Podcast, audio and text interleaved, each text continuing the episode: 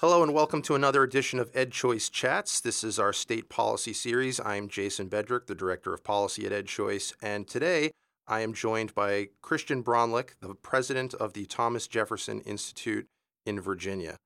Chris, welcome to the program. Thank you. Glad to be here. So, today we're going to be talking about Virginia's Education Improvement Scholarship Tax Credit Program. Can you tell us a little bit about how this works? Well, like a lot of tax credit programs, it, it, works fairly simply. An individual or a company makes a donation to an approved scholarship foundation, or SGO as it's referred to in a lot of the rest of the country. In return for that, they receive a 65% state tax credit, and that organization is required to give at least 90% of that donation in scholarships to eligible K through 12 students.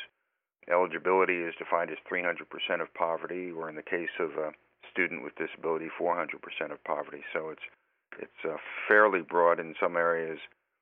300% of poverty would make you pretty rich in the state, but in some area, most areas, it would make you truly at risk.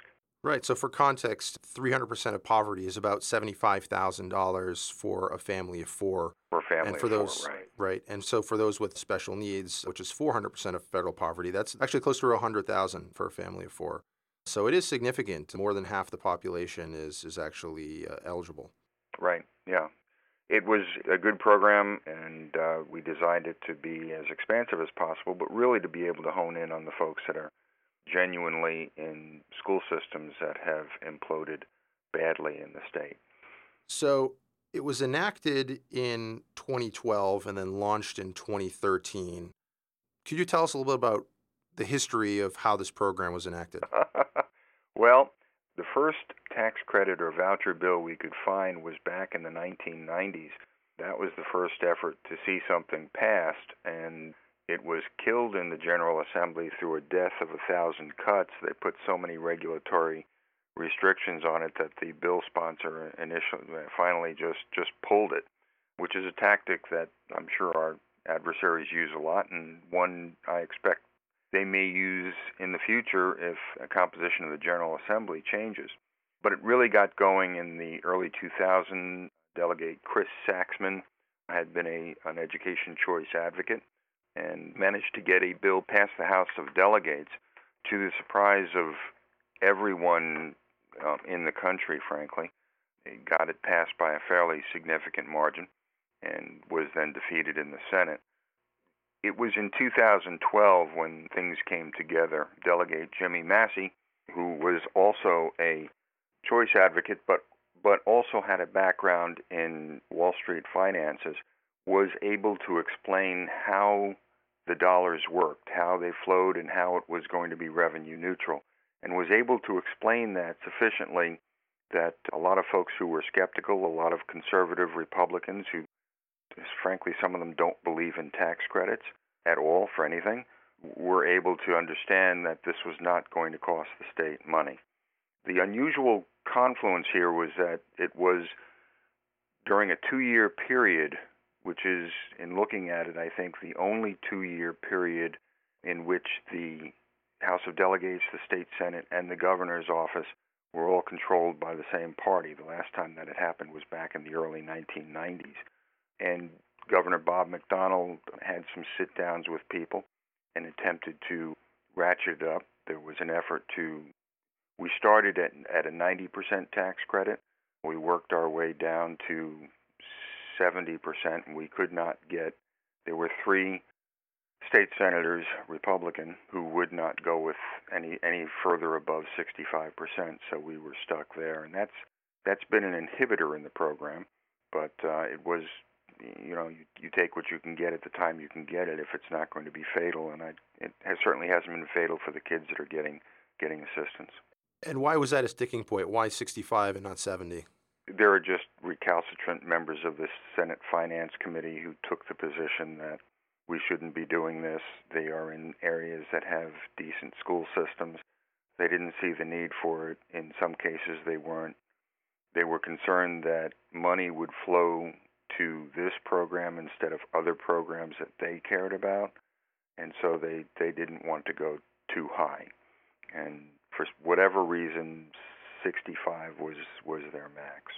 And now you said that a sticking point was that it had to be revenue neutral and that there was a legislator who was able to explain how this actually works because a lot of people the point he made was that it, it saves the state money. Saves money even right. So a lot of these programs people look only at one side of the equation.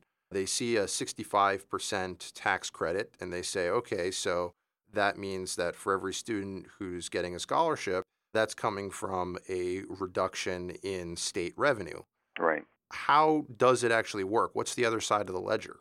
Well, the other side of the ledger is that the organization, the Scholarship Foundation, has to give 90% of it to a student who is, you either have to be already in the public schools or new to the state. In other words, you came from out of state, or you are in kindergarten or first grade. And statistically, most of those kids that have been receiving those scholarships have been previously in public schools. So the state's cost of edu- educating that child has been taken off the table. Yes, we're losing, let's say, $5,000 in state tax credit, but we're also losing 5000 plus in state costs for educating that child.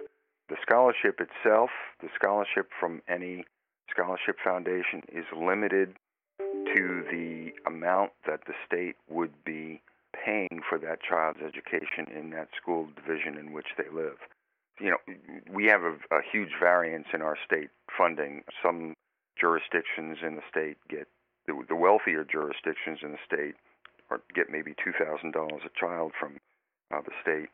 Poorer jurisdictions get seven or eight thousand dollars from the state, and that made it kind of a, a focus on low income kids because two thousand dollars wasn't going to help people very much in essence, um, for every dollar you took away from state revenue, you took a, a, dollar away from state expense, at least a dollar. Right. And so, what is the average scholarship value these days? The average scholarship value these days, it's a little over $3,000. I would say it's probably closer to $3,400. The question is how you compute it because we actually have some kids who go to a scholarship foundation. Let's say their state funding is let's take the average $4,500. They may get $2,000 from one scholarship foundation, and they may get $2,000 from another scholarship foundation and 500 from a third scholarship foundation. So technically that's three scholarships, but only one child. So I personally prefer to use the when I can find the statistic and make it work, the average scholarship money per child, which I think is is a little higher. It's about 3,500. Okay, but still significantly less than what the state would have been paying per pupil for the still, lower It is still students. significantly less than what the state would have been paying per pupil. And, you know, they rarely want to consider that delta between what the state is saving and what the actual scholarship is. Right. And there seems to have been rather significant growth in the program. I know that in the first year it was operating, there were only 46 scholarships that were issued but in 2018 there were more than 4,000. Right. We're at about number of scholarships now. We're at probably about 45, 4,600 scholarships and probably about 43, 4,400 students this year. And so there's been significant growth. We, we are hobbled, frankly, by that 65%. Corporations like to invest. Corporations look at this sort of thing as a business decision, and if it's not 90 or 100%, they start to pull back. We have very little corporate money coming in, C corporation money coming into our scholarship programs. And we had one that withdrew at some point because they said, you know, it's just not enough. On the other hand, we get a significant amount of revenue from just individuals in the state that are looking to see kids get a good education and see kids get an education that uh, reflects their values. So um, uh, that's been helpful on that side. And for context, some of the states that have the larger scholarship programs are states that have 100% tax credits, like Florida and Arizona, and even Pennsylvania, which is, is second only to Florida. They have a 75% tax credit, but if you pledge to give a tax credit two years in a row, that bumps up to 90%. And so you've got a very significant investment on the part of corporations that, that are willing to fund scholarships for literally tens of thousands of students in uh, in each of these states. Well, and we made a stab at that configuration as well when the bill passed, and actually when we tried to amend it in a subsequent year, but uh, it did not. It did not fly with the honored members of the General Assembly, so it didn't go. So, what sort of rules and regulations are on the program? Are there any regulations on the private schools? We are pretty good. To be an accredited private school in Virginia, the state takes no role at all. The accreditation process is left up totally to the Virginia Council for Private Education, which is the affiliate of, of the National CAPE organization. They accredit other organizations that accredit schools the only real requirement schools do have to submit, all students fundamentally have to take a nationally normed test. If they are an accredited school, they don't have to take a nationally normed test, but the accreditation, the private school accreditation process that they've set up requires them to take a nationally normed test. So fundamentally, everybody has to take a nationally normed test. All those scores are sent in to the State Department of Education. There is some effort to crosswalk it, but there's a lot of gaps in that because of the privacy issues that exist with classes that have less than 10 or 15 kids in them. Other than that, they meet the they meet the civil rights requirements, they meet the health requirements, they meet all the requirements that are typical for a private school. The state imposes we've been fortunate that the state imposes very few regulatory burdens on the private schools or the foundations. There is a great deal of paperwork because the state has not been willing to invest in online uh, sign up, so to speak. If you go to Florida, for example, or I think Georgia, you can go online, you can find out exactly how much your tax credit is available to you, and you can do it. Here in Virginia, it's paper and PDF files flying back and forth by email one of the things that we've been urging them to do as this program grows is to relieve the burden on human beings in the offices and, and do things more with a greater view towards the use of technology, but they haven't been willing to make that investment. And you mentioned nationally normed tests. What's the difference between those tests and, the, let's say, the, the state accountability test? Well, the state accountability tests specify, the standards of learning specify half of what a child is expected to know if you're in third grade, you're expected to be able to do this, this, this, and this.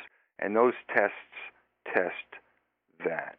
The nationally normed tests are not content based tests, so they, they aren't necessarily testing what the state is saying you should know. They're testing things and measuring you against other students in the country.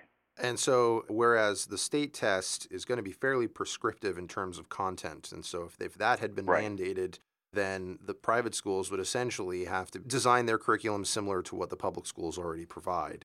Right. For families who are looking for something different, they would be out of luck. But the nationally norm tests, they allow a much greater degree of freedom for the private schools, and they can choose among a, a menu of different tests and find the one that most aligns with what they're already doing based on what they believe is in the best interest of the children they serve. Right. And to be candid, there's no desire on anybody's part to require schools to give the state tests to students that are receiving the uh, scholarships.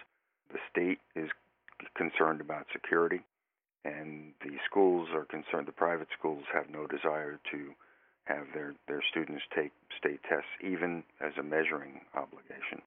So, again, that's one of the things where I think we may be ahead of much of the rest of the country because schools have that kind of freedom, and parents have that kind of freedom. You had mentioned, uh, speaking of parents, the scholarship foundations. If a family wanted to look into this program and possibly sign up their child's, where would they go? How would they apply?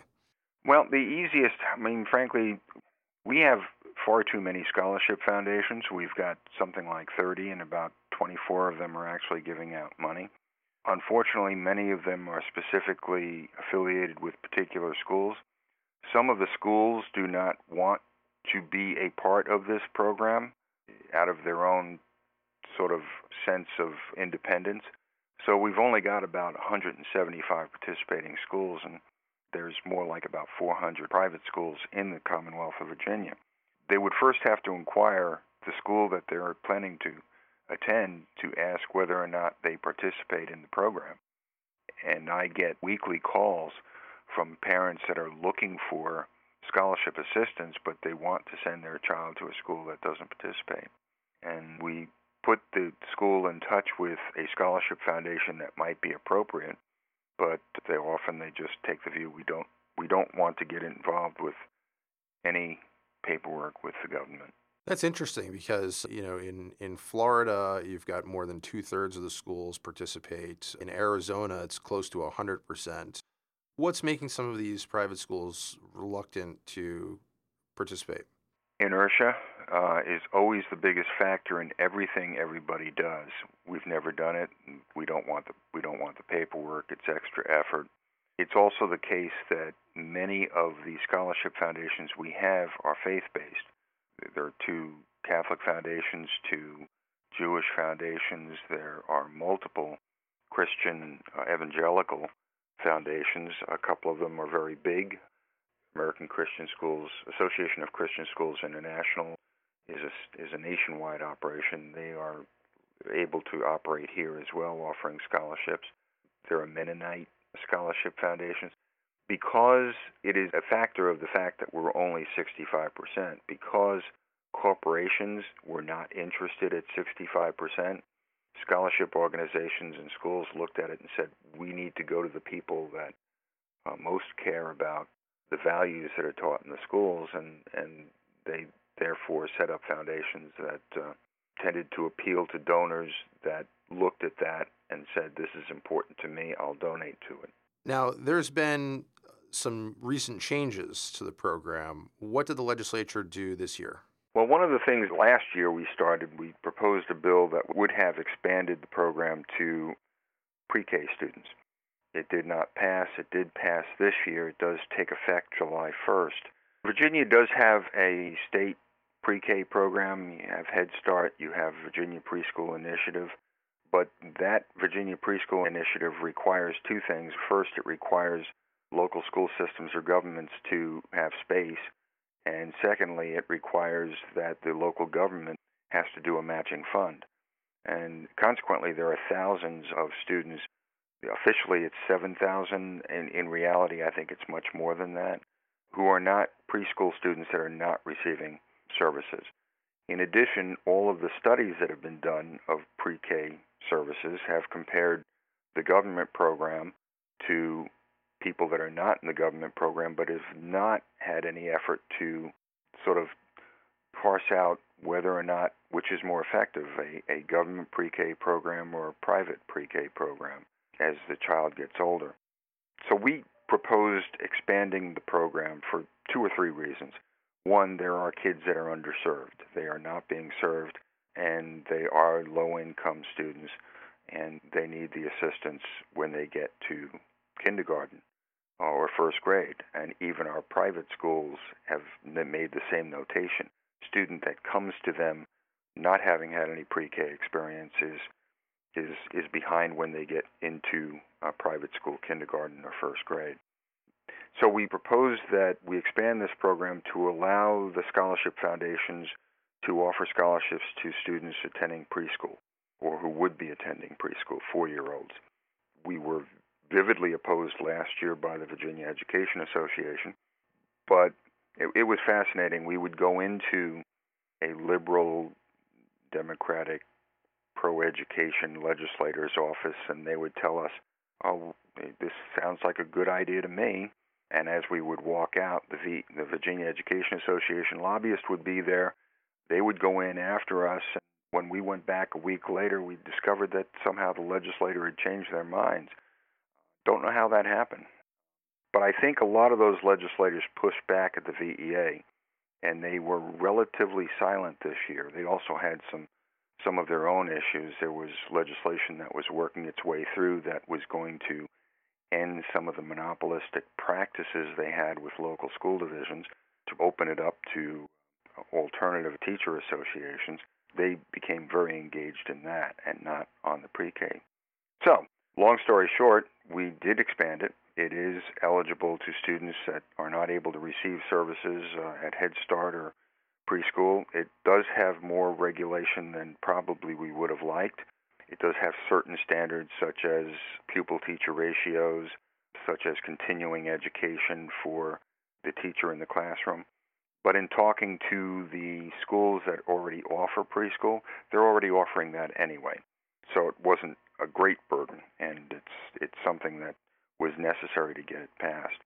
They are right now establishing the guidelines for that. We've been trying to track that carefully because the way you kill a program is by overregulating it, and we wanted to make certain that did not happen here.